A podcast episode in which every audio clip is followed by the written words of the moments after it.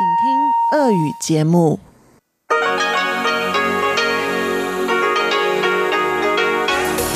эфире Международное радио Тайваня. Здравствуйте, дорогие радиослушатели! В эфире Международное радио Тайваня и вас из тайбэйской студии приветствует ведущая Анна Бабкова.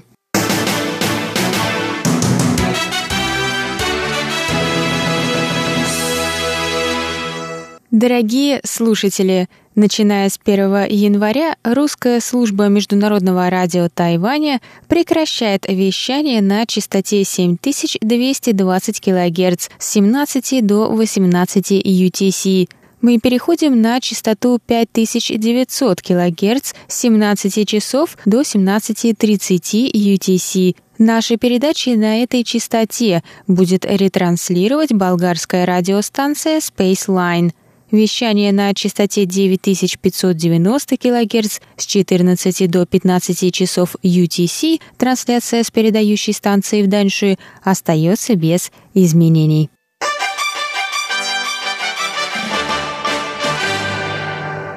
Вы слушаете часовую программу передач, которая откроет выпуск новостей за пятницу 21 декабря. Далее в нашем эфире прозвучат тематические передачи «Пятницы», в передаче «Радиопутешествие по Тайваню» Чечена Кулар представит вашему вниманию первую часть интервью с известным тревел-блогером Касё Гасановым. Далее в передаче «Экскурсия на Формозу» вы продолжите знакомиться с книгой Валентина Лю о Тайване. Затем прозвучит специальный репортаж нашего стажера Светланы Ваймер, интервью с соучредителем курсов русского языка на Тайване YK Club. И в завершении сегодняшнего часа прозвучит передача «Ностальгия» с Лилией У, в которой вы послушаете песни 80-х про зиму. Оставайтесь с нами.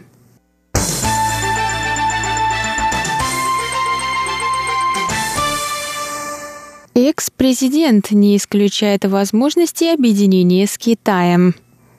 Экс-президент Китайской республики Ма Индзю заявил в четверг 20 декабря, что будущее Тайваня стоит перед выбором – сохранение статус-кво на основе консенсуса 1992 года и принципа одного Китая или объединение с Китаем. По мнению Ма, независимость Тайваня невозможна. Ма был президентом Китайской Республики с 2008 по 2016 год. В четверг в свет вышла его биография «Мемуары. Восемь лет на посту» авторства бывшего заместителя генерального секретаря президентской канцелярии Сяо Сюй Ценя. Тем не менее, бывший президент отметил, что объединение с Китаем возможно лишь мирным и демократическим путем через проведение всенародного референдума по данному вопросу – Проще говоря, у Тайваня нет возможности получить независимость. Вопрос только в том, объединяться ли с Китаем или нет, сказал Ма в одном из интервью к своей биографии. Политика Ма по отношениям через пролив во время его президентства основывалась на принципе трех «нет». Нет независимости, нет объединению, нет применению силы. Однако в недавнем выступлении Ма изменил одно «нет» на «нет» исключению возможности объединения с Китаем. Он пояснил, что прежде использовал «нет» объединению, так как не планировал инициировать переговоры по объединению с Китаем во время своего президентства. Тем не менее, объединение с Китаем противоречит Конституции Китайской Республики, добавил Ма. В ответ на выступление МА пресс-секретарь президентской канцелярии Хуан Джун Янь сказал, что подобные заявления могут быть неверно истолкованы международным сообществом.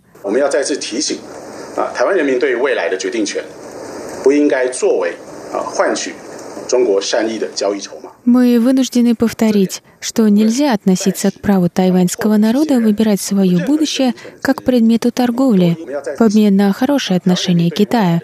И это позиция, которой должны придерживаться все избранные народом Тайваня политики.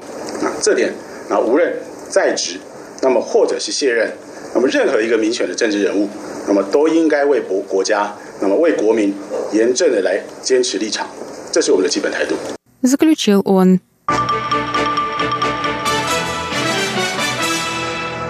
Африканскую чуму свиней нашли в сосисках из Макао. В Совете по делам сельского хозяйства Китайской Республики 20 декабря сделали заявление о том, что в сосисках, которые привез один из пассажиров рейса из Китая на Тайвань, нашли вирус африканской чумы свиней. Путешественник привез сосиски из Макао на Тайвань, где был остановлен в международном аэропорту Гаусюна. Сосиски стали шестым случаем ввоза зараженных вирусом африканской чумы свиней продуктов питания – по данным на 21 декабря случаев заражения вирусом на Тайване зарегистрировано не было. Первые пять случаев ввоза произошли в период с 31 октября по 12 декабря. Напоминаем, что штрафы за ввоз мясной продукции с материка на Тайвань были подняты. Согласно обновленному закону, те, кто впервые попадется на ввозе мясных продуктов из пораженных инфекцией стран, будут оштрафованы на 50 тысяч новых тайваньских долларов. Те, кого поймают дважды за три года, должны будут выплатить штраф 500 тысяч новых тайваньских долларов, а злостные нарушители, попавшиеся трижды, вынуждены будут заплатить 1 миллион новых тайваньских долларов. После поднятия штрафов было зарегистрировано 20 случаев незаконного ввоза свинины на остров на общую сумму более 40 тысяч долларов США. Вирус не опасен для людей, однако на Тайване принято собирать пищевые отходы и использовать их для кормления свиней на фермах. Если среди отходов будет зараженное вирусом мясо, привезенное из-за границы, это может стать началом эпидемии на острове и нанести урон экономике Тайваня.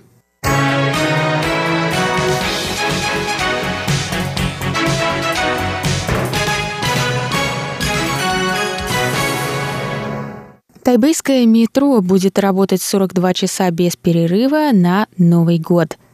Тайбэйский метрополитен заявил о готовности работать в течение 42 часов в новогодние дни. Метро откроется по расписанию в 6 утра 31 декабря и продолжит работу до 11 часов 59 минут вечера 1 января.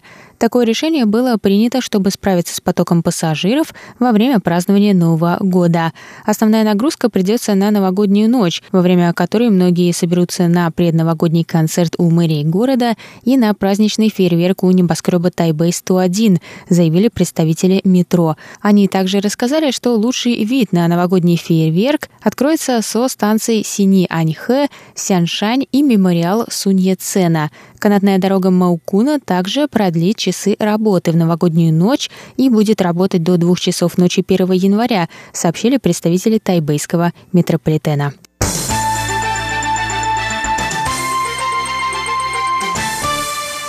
Это был выпуск новостей за пятницу 21 декабря. Для вас его провела и подготовила ведущая Анна Бабкова. А на этом я с вами прощаюсь. До новых встреч.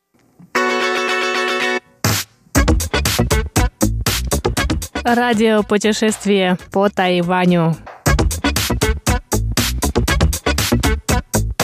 Здравствуйте, дорогие друзья! В эфире радио путешествие по Тайваню. В студию микрофона Чечена Колор. И сегодня я предлагаю вам послушать первую часть интервью с известным travel-блогером Касё Гасановым, который в середине ноября посетил наш прекрасный остров. Не переключайтесь.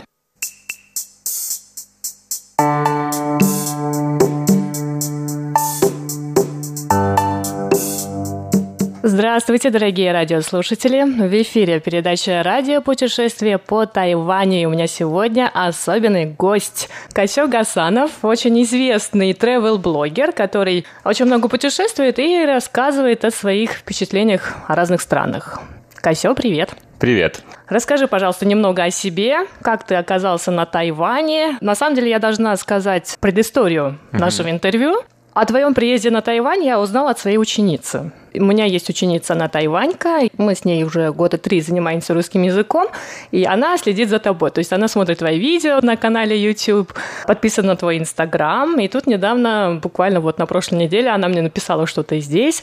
Я тоже смотрела твои видео, была подписана, так как мне интересен Китай, и мне было интересно это все слушать. Тем более, что ты очень много рассказываешь про современных китайцев, правильно? Mm-hmm. И тут Ульяна, это моя ученица, сказала, что ты здесь на Тайване. Я, естественно, сразу тебе написала, и в итоге ты оказался здесь у нас в студии, чему я очень рада. Да, спасибо за приглашение. Если коротко обо мне. В 2011 году я переехал в Китай. Я учился на тот момент на юрфаке, мне было очень скучно, а мои друзья поехали учиться на языковые курсы в Чанчунь, это на севере Китая.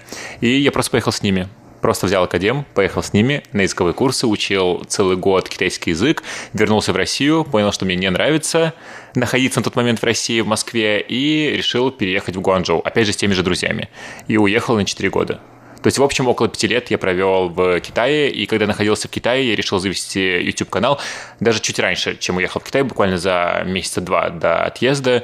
Завел YouTube-канал, начал рассказывать про Китай, про китайский язык, про свою жизнь, потом завел Инстаграм, и все это переросло прям в такую большую деятельность. Теперь это моя основная, если так можно назвать, профессия. Mm. Я блогер, full-time блогер. Full-time, то есть да. у тебя нет другой какой-то деятельности? Нет.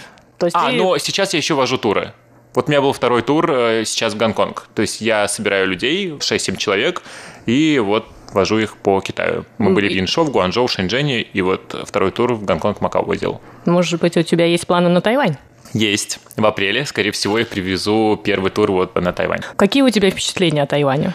Мои впечатления о Тайване, если честно, они менялись все время. То есть, когда я только приехал, я немножко расстроился. Я ничего не знал о Тайване. Только немного историю вот про Гоминдан, то, что они сюда переехали в 49 году, получается, да? И как бы здесь родилась новая Китайская республика, если так можно сказать. Точнее, нет, она родилась еще на материке, но здесь она разрослась и стала более такой видимой, наверное, другому миру. И мне казалось, что эта страна супер развитая. То есть, имею в виду, что мне казалось, что здесь все новое, все супер какое-то классное, крутое и круче, лучше, чем в Гонконге и Китае. Но когда я приехал, я увидел аэропорт и такой, упс, это главный аэропорт Тайваня, но он выглядит хуже, чем гуанчжоуский, шанхайский, пекинский, шэньчжэньский, да любой другой, на самом деле, практически аэропорт. И то есть сначала просто я, я, я, это было не то, что я ожидал. То есть это было не расстройство, а такое прям, почему все так выглядит? Захожу в лифт, лифт старый, 90 какого-то года, захожу в метро, метро 97 -го года, хожу по улицам, кнопочки, вывески, все старое. У меня было ощущение, что я еще жил в таком районе странном, на самом деле, не центральном, то есть не на Симен, вот, который вот, допустим, такой яркий и классный, а я жил в самом обычном районе, и все было поношенное прям такое, и реально было ощущение, что я переместился просто в 80-е годы, либо в 90-е, и поэтому немножко сначала я расстроился, но потом постепенно каждый день у меня были какие-то новые впечатления о Тайване, и с каждым разом я влюблялся все больше и больше в эту страну, и сегодня вот у меня последний здесь вечер, я вообще не хочу уезжать, то есть настолько мне здесь нравится, настолько я проникся всем тем, что здесь творится, так что впечатление, вот нет ни одного минуса на самом деле. Ни одного Ни одного минуса для меня, как для путешественника, я на Тайване не нашел. Ни одного. Только плюсы. Ну, я тебе должна сказать, что прожив здесь 6 э, лет, у меня бывают, естественно, мысли, что я хочу уехать, посмотреть что-то новое. Но здесь, на Тайване, жизнь, она действительно очень комфортная. То есть э, я до этого жила в Москве очень долгое время, и сейчас я понимаю, что я в Москву вообще не хочу возвращаться, особенно прожив здесь столько времени, где нет никаких, э, что называется, яли, да, вот в китайском языке, mm-hmm. какого-то давления давления социального, может быть. Поэтому я тебя понимаю. Ну а что касается старого аэропорта, каких-то поношенных домов, действительно, Тайбэй, он, наверное, на первый взгляд, он не выглядит каким-то супер-мегаполисом, mm-hmm. но этому есть простое объяснение. Тайвань начал развиваться до того, как Китай развился вот сейчас до нынешних масштабов. В 80-е годы было восстановление тайваньского экономического чуда, и все, естественно, все, что вот отстроено, оно было и отстроено в 80-х, 90-х годах.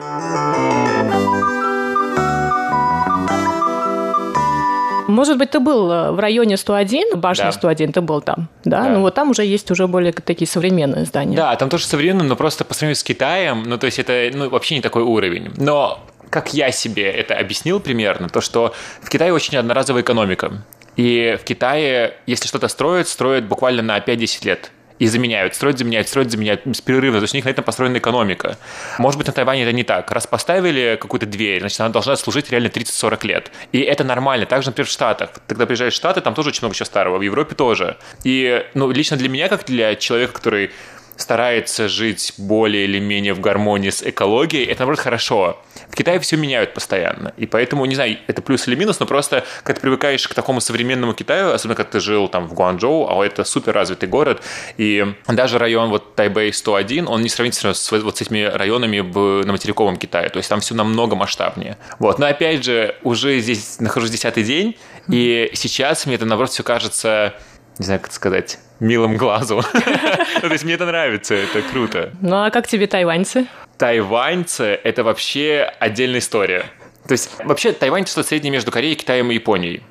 Я Да, не знаю, Корея, наверное, да. никак не влияла, конечно, на Тайвань. То есть только Япония, она же здесь была сколько, сто лет? 50 лет. да. 50 лет. Да, с 95 года 19 века и по 45 45-й. да. То есть, как для меня, я уже был в Корее, но в Японии еще не был. Но я просто видел очень много видео и фотографий в Инстаграме, и реально очень напоминает смесь Кореи, Японии и Китая, или если просто сказать, наверное, Японии и Китая, потому что Корея, на самом деле, тоже, там же была оккупация тоже японцами. Японская, да. Да, то есть на нее тоже Япония повлияла. Тайвань, кстати, это самый идеальный для меня Китай. Это лучшая версия Китая, которую я когда-либо видел, потому что есть же сингапурская версия Китая, там очень много китайцев, есть э, Гонконг, Макао и сам материковый Китай. Вот мне на Тайване больше всего понравилось. Почему? Даже в поезде есть места для разговоров по телефону. То есть это уже о чем-то говорит. Везде соблюдают тишину. Да, естественно, есть какие-то люди, которые могут себя немножко странно повести, но они есть в любой стране. То есть куда бы мы ни поехали. Франция, не знаю, Швеция, та же Москва, э, Россия.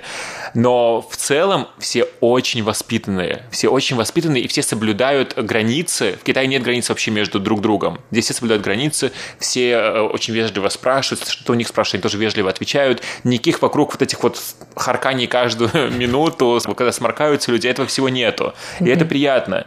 Плюс еда. Я в Китае больше недели не могу путешествовать. Вот реально неделя, и меня уже тошнит от э, еды.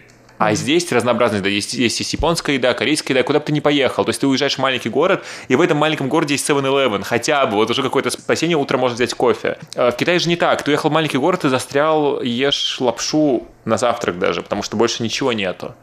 То есть, поэтому, как для путешественника, это прям идеальный Китай. А, да, действительно, плотность 7-Eleven на Тайване, я думаю, самая высокая. Да. И здесь на Тайване находится самый высокий, то есть по высоте, где-то далеко-далеко в горах, 7-Eleven. Вот, то есть это тоже такая местная достопримечательность. Это в центральной части Тайваня, где-то в районе Наньто, по-моему, да, он должен там находиться. Да, я с тобой совершенно согласна, что Тайвань это вот некая смесь, наверное, Китая и Японии, но по поводу Кореи я должна тебе сказать, что so Корея и Тайвань, они постоянно конкурируют между собой, потому что, в принципе, и технологическое развитие более-менее одинаковое, то есть и корейцы с тайваньцами, они все равно, у них есть такой вот момент конкуренции. А что касается Японии, да, действительно, тут очень большое японское влияние, и очень многие тайваньцы, они говорят по-японски, учат, смотрят дорамы всякие разные, и сейчас уже пожилые люди, они говорят на японском, то есть они могут не говорить на мандаринском, то есть на государственном китайском языке, на котором мы говорим все, э, но они могут говорить на тайваньском диалекте и на японском языке. Продолжение интервью с Кассио Гасановым слушайте на следующей неделе.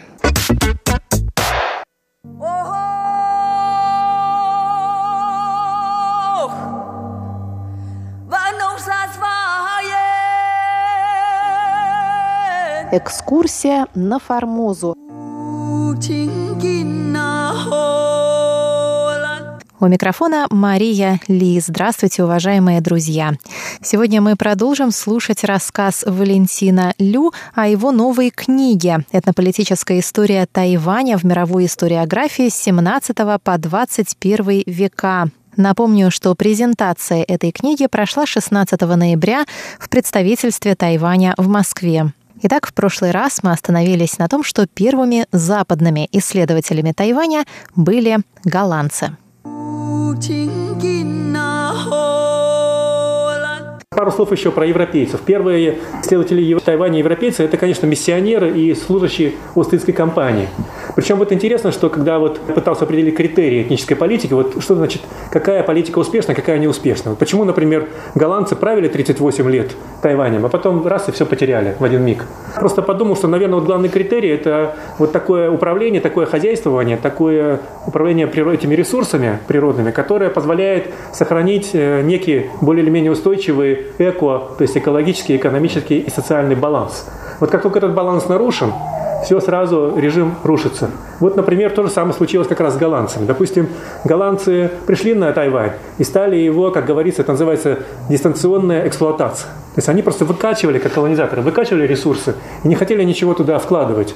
Допустим, они ввели неограниченный отстрел очень многочисленных в то время на Тайване оленей сика. Шкура оленя – это была валюта, которая хорошо торговалась. И голландцы, значит, первым делом стали отстреливать стада этих оленей. Вот. Но им было мало того, что там аборигены поставляют оленей шкуры в нужном виде, им хотелось больше, больше, больше. И они что они стали делать? Они стали не просто покупать шкуры и перепродавать, они стали продавать лицензии на отстрел оленей. Дополнительный заработок такой. Они эти э, лицензии продавали не только аборигенам, они стали продавать китайцам. Ну а китайцы, вы сами знаете, когда в их э, значит, руки попадает какая-то возможность, да, они тут же они потеснили аборигенов. Аборигены просто оказались не у дела, у них не, уже ни шкур, там, ни работы, ни дохода, ничего. И когда аборигены стали жаловаться голландцам, они говорят, мы ничего не знаем, вот такая политика. Да? А когда оленей стало все меньше и меньше, шкур все меньше и меньше, аборигены перестали зарабатывать деньги, китайцы стали все больше денег зарабатывать, стали возникать конфликты между китайцами и аборигенами. Китайцы они поступали хитро, они отстреливали оленей, как браконьеры. Но они, когда к ним аборигены приходили, говорили, что заявляли протест, или там стычки были, китайцы говорили, это не мы, это голландцы. И стрелки переводили на голландцев. То есть возникало вот нарастающее противоречие. Вот когда они э, нарушили вот эту естественную экономику Тайваня, причем э, миссионеры, которые находились там, на Тайване, они были наиболее близки, они понимали ситуацию. Они писали в голландскую Остинскую компанию, они писали своим э, начальникам миссионерским, они писали, что так нельзя. Нельзя так народ грабить. И критиковали политику. А поскольку они были служащими Остинской компании, то руководство компании им говорило, ребята, вы на нас работаете? Вы зарплату получаете? Молчите. Вот. Ну и домолчались там. Домолчались до того, что когда пришли китайцы, у голландцев уже не было никакой поддержки на острове. А так как их собственная штаб-квартира в Маниле тоже их не поддержала, поэтому шансов у них не было. И их правление на этом и закончилось. Вот японцы, например, они, когда пришли на остров, они сразу же вот объявили, об этом мы тоже пишем в книжке, Симпе, его предшественники, они сказали, что этнология – это наука управления. То есть научное колониальное управление, мы создадим образцовую колонию, а для научного управления нужно знать этнологию.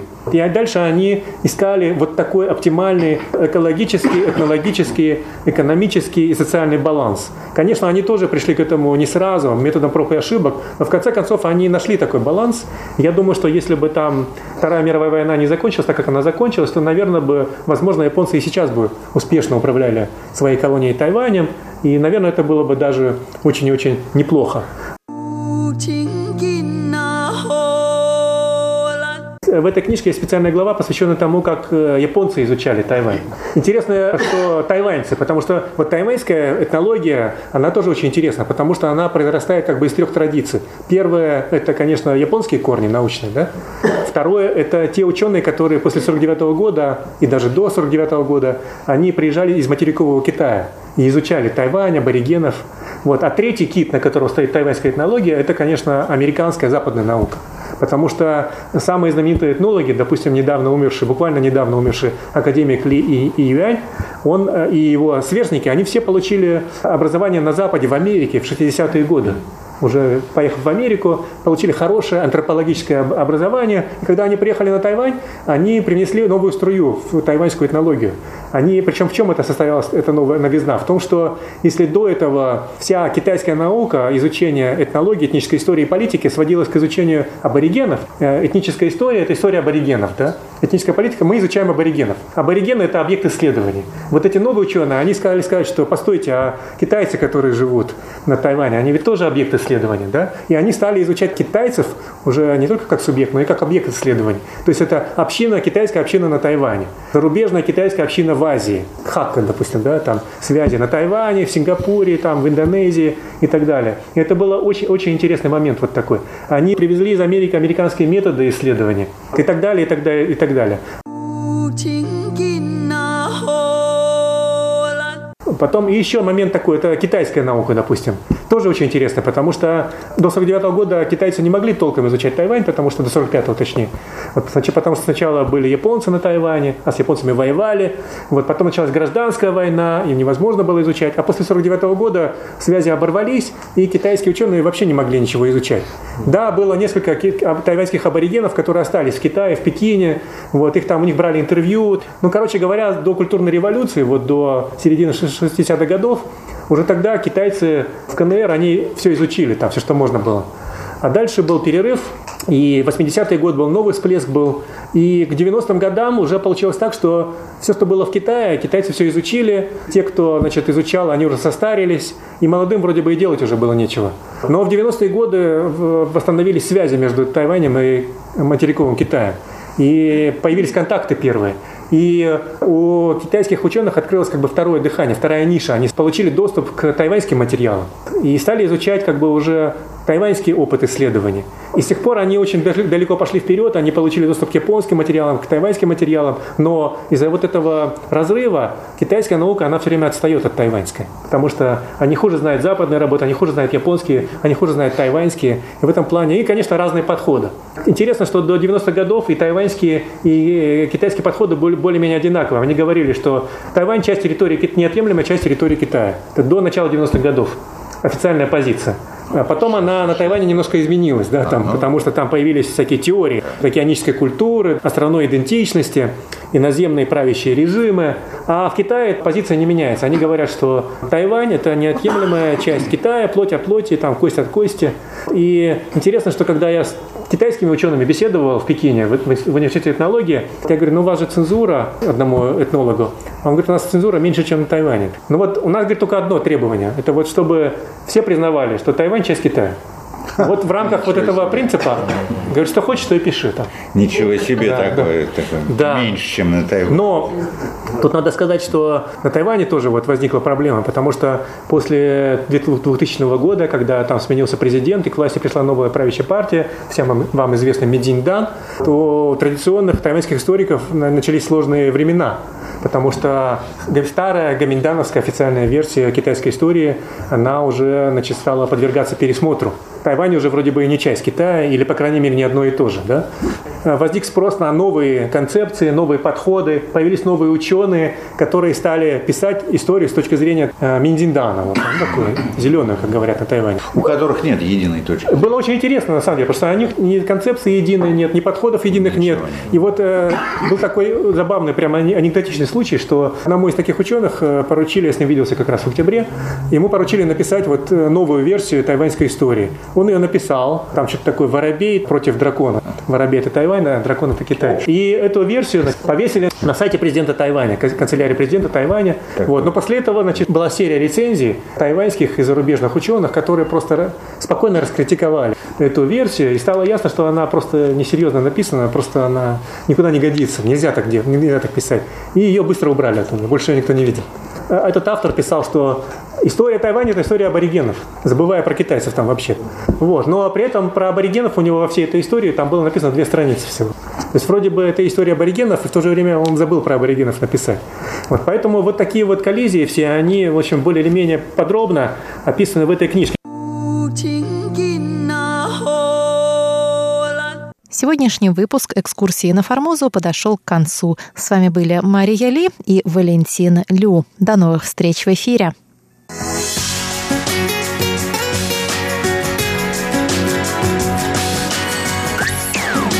эфире Международное радио Тайваня.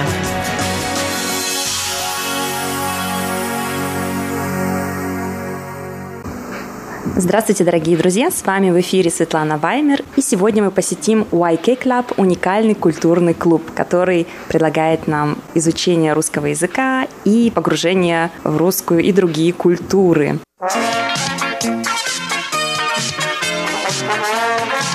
Здравствуйте! Представьтесь, пожалуйста, и расскажите о своем проекте.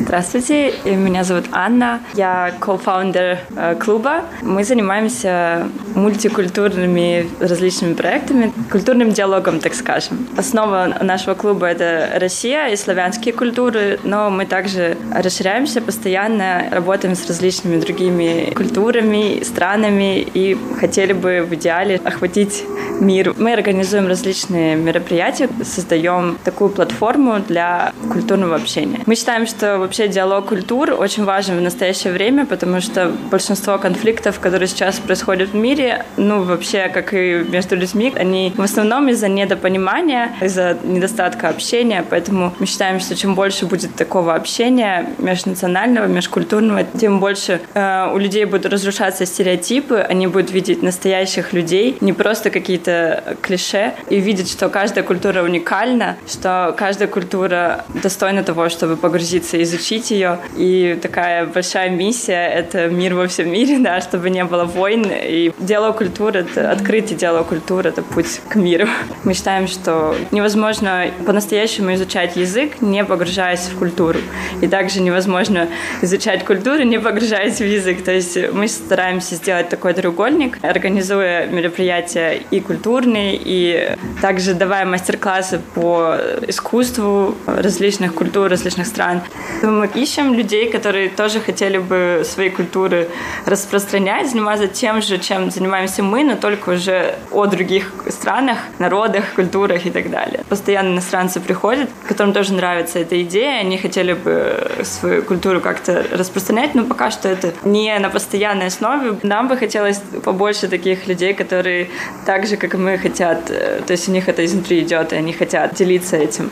Мы только за. Мы, мы всегда говорим, вот у вас есть платформа, мы вам даем возможность, все, что хотите, придумывайте, никаких ограничений, то есть полная свобода.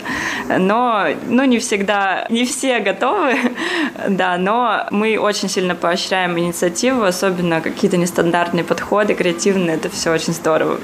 То есть все желающие могут обратиться к вам и представить свой проект? Абсолютно так. Но единственное, что мы очень-очень сильно э, радеем за качество. И у нас нет никаких ограничений. Вы можете любой проект нам показать, но он должен пройти несколько этапов, прежде чем это все реализуется. То есть э, много встреч, потому что мы хотим, чтобы это действительно было качественно. Откуда приходят ваши ученики или студенты? Есть ли какая-то основная возрастная группа?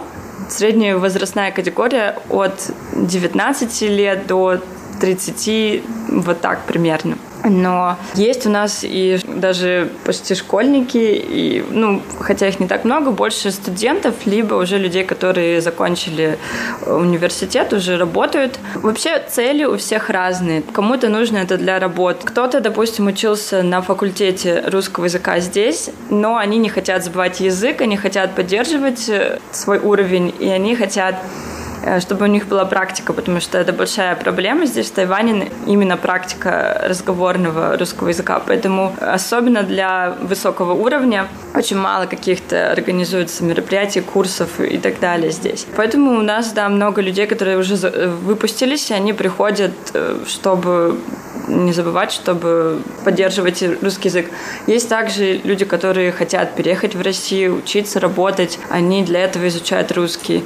Кто-то хочет сдать тест э, по русскому языку. Есть очень много людей, им просто нравится культура русская, им просто нравится Россия. Есть люди, которые очень любят литературу, и им нравится именно вот э, Россия с точки зрения богатой литературы, и им хочется читать на русском языке. Есть те, которые хотят поступить на э, факультет русского языка здесь, и они хотят подготовиться к этому. У нас была балерина, которая училась э, да, балету в России. У нас был врач. Да, один был кунг-фу мастер какой-то, приходил, он хотел изучать э, систему боя русскую какую-то, и для этого изучал. К сожалению, пока они очень много организовывали мероприятий для детишек. Очень хочется, но просто очень сложно все это совмещать. Работа со взрослыми — это одна работа, работа с детьми — это другая работа. Вот. И, конечно, мы хотим к этому подойти более ответственно и качественно. И мы планируем все это у нас в планах, но пока еще конкретную дату мы не скажем вам, но это все планируется, да. Чем ваши курсы русского языка особенные и отличаются от других курсов русского языка, которые предлагаются на Тайване?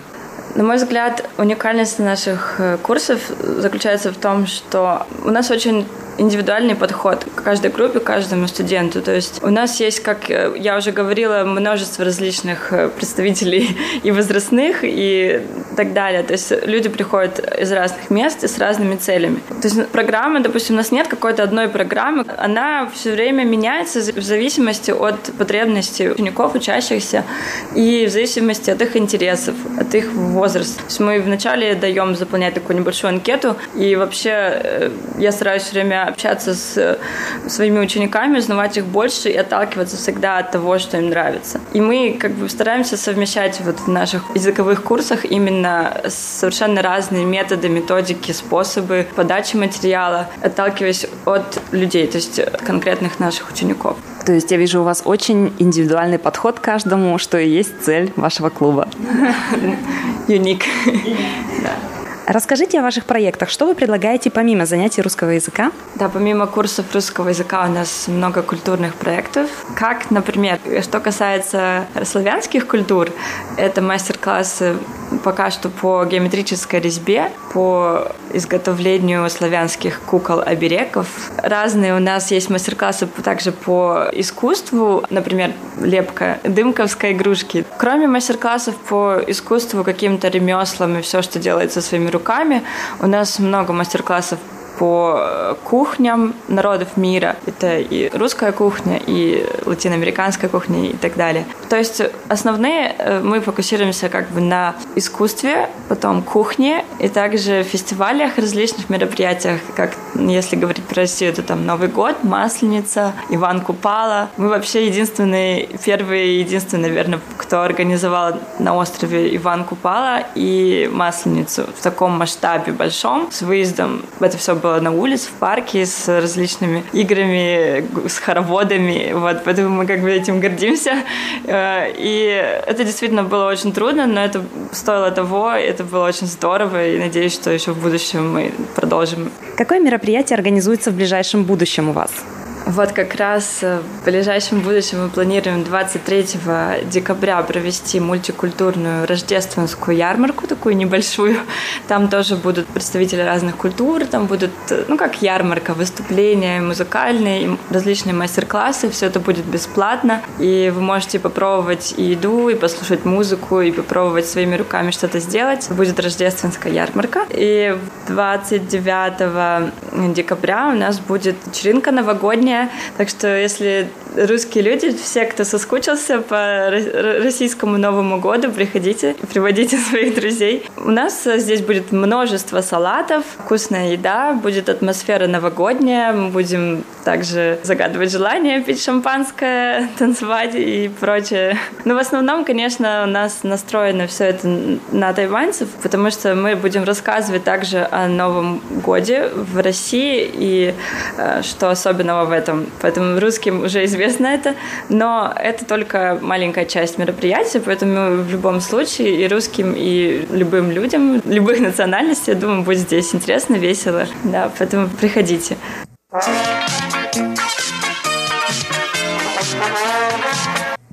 Дорогие друзья, YK Club приглашает вас на два мероприятия. 23 декабря праздник культур и 29 декабря праздник Нового года.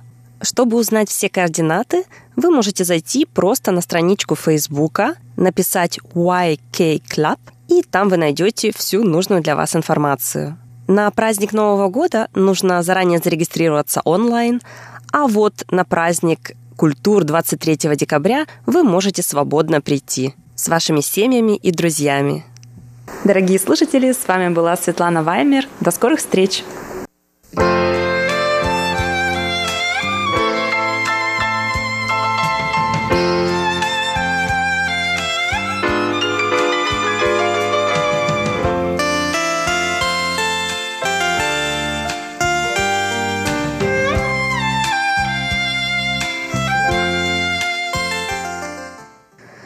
Здравствуйте, дорогие друзья! В эфире Международное радио Тайваня. Вы сейчас слушаете передачу «Ностальгия». Я ваша ведущая Лилия У. Очень рада с вами снова встретиться. Сегодня у нас будут замечательные певцы, певицы Инся, Ван Фэй, Зhou Хуэймин и певец Шон Тянпин. Они будут петь песни про зиму. Теперь давайте послушаем, как они Певцы 80-х годов поют о зиме.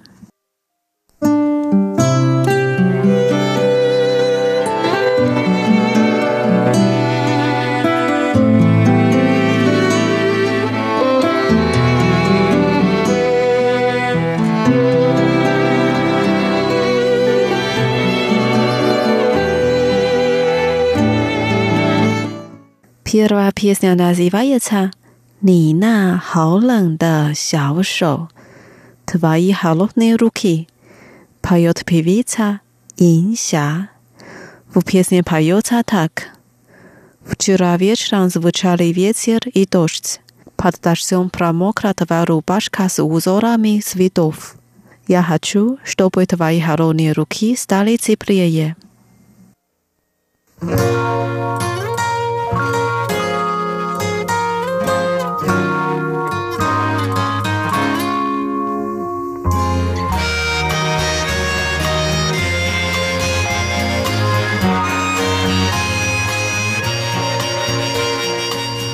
小的阳光照在，照在那小湖上，乘着那小白帆呀，快乐的向前航。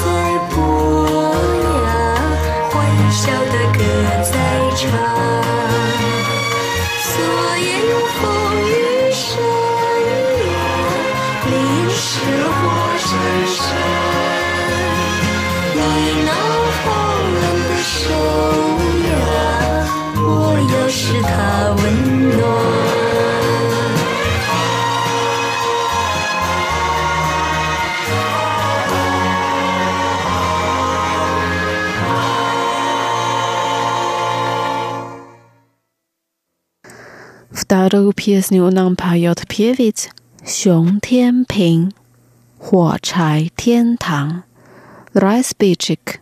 Источник вдохновения песни Короткий рассказ Ханса Кристиана Андерсена «Девочка со спичками». Давайте послушаем.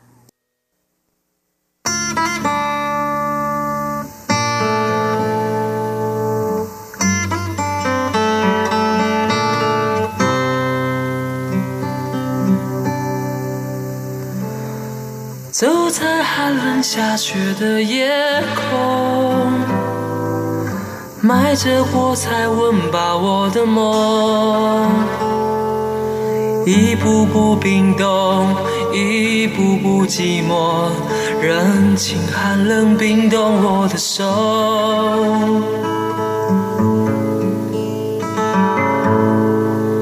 一把火柴燃烧我的心。寒冷夜里挡不住前行，风刺我的脸，雪割我的口，拖着脚步还能走多久？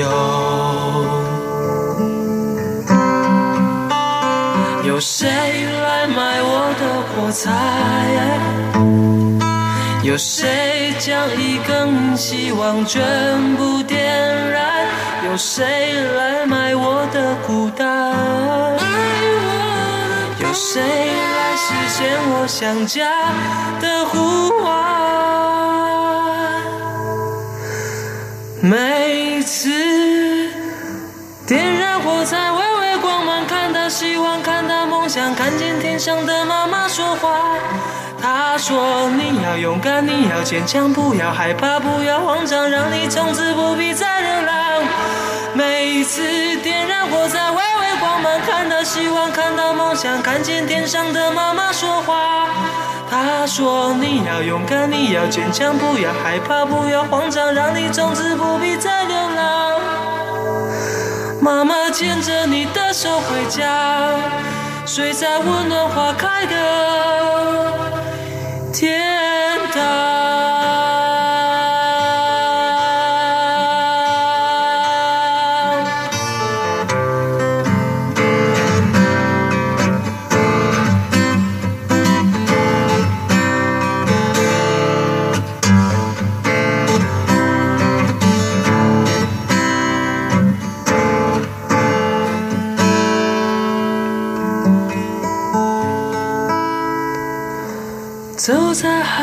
下雪的夜空，埋着火柴温饱我的梦，一步步冰冻，一步步寂寞，任凭寒冷冰冻我的手，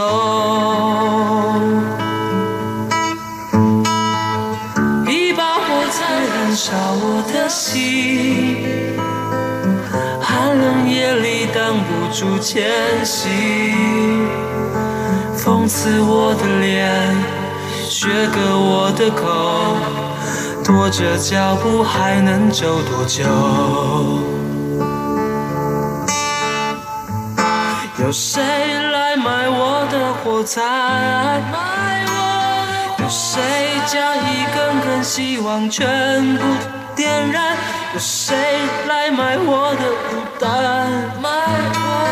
有谁来实现我想家的呼唤？每一次点燃火柴，微微光芒，看到希望，看到梦想，看见天上的妈妈说话。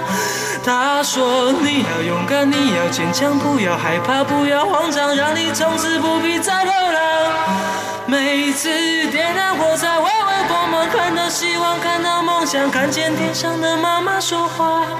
她说：“你要勇敢，你要坚强，不要害怕，不要慌张，让你从此不必再流浪。”妈妈牵着你的手回家，睡在温暖花开的天堂。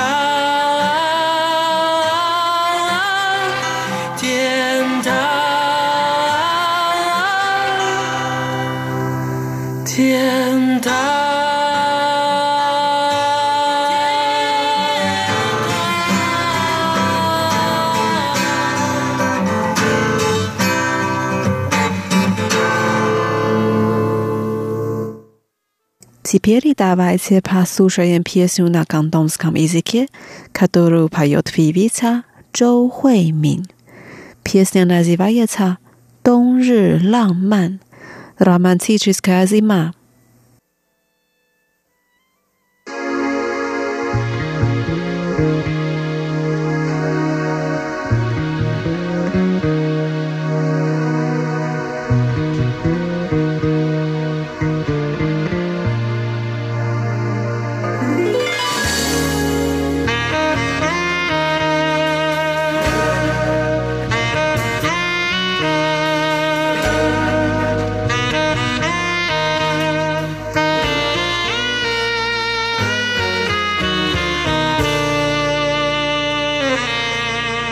从这晨曦看你，从你怀中看你，難以垂手舍弃，似是醉死。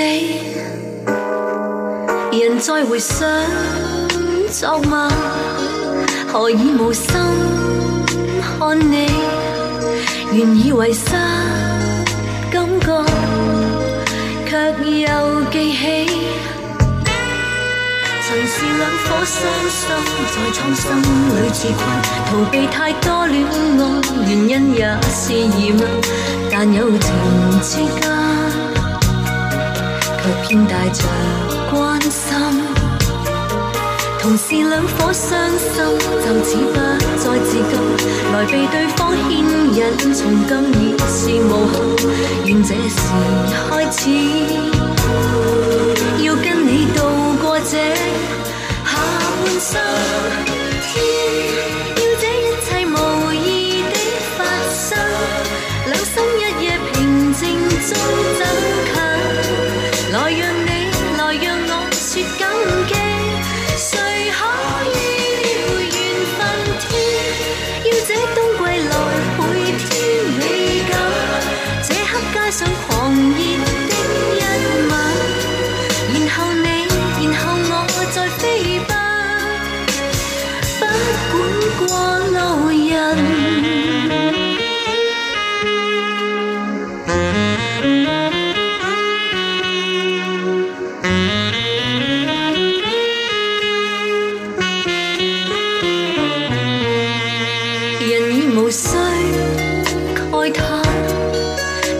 纯真两眼，容我童话感觉，超正再返。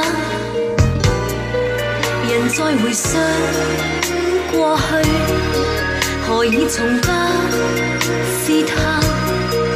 來似潮水的愛，卻在瞬間。曾是兩顆傷心，在创伤里自困，逃避太多戀愛，原因也是疑問。但有情之間，偏帶着關心。同是兩顆傷心，就此不再自禁，來被對方牽引，從今已是無憾。願這時開始，要跟你渡過這。心天要這一切無意的發生，兩心一夜平靜中走近，Neuen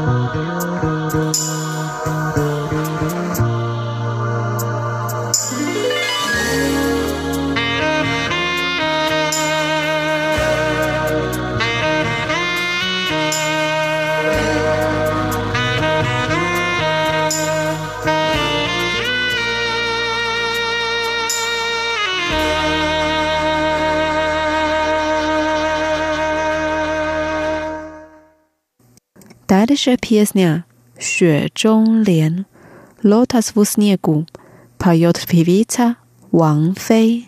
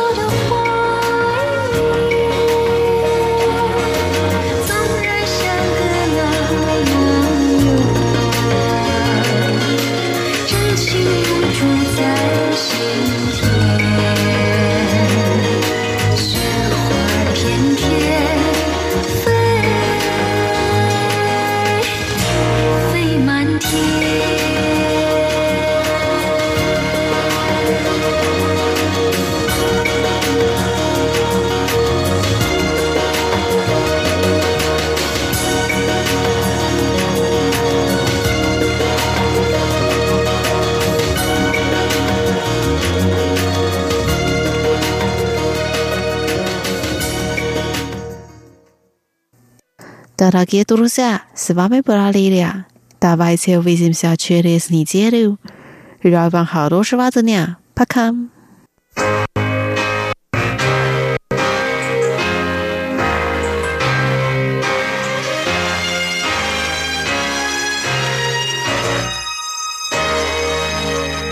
轻轻的，我将离开你，请将眼角的泪拭去。 漫漫长夜里。未来日子里，亲爱的你，别为我哭泣。前方的路虽然太凄迷，请在笑容里为我祝福。虽然迎着风，虽然下着雨，我在风雨之中念着你。没有你的日子里，我会更加珍惜自己。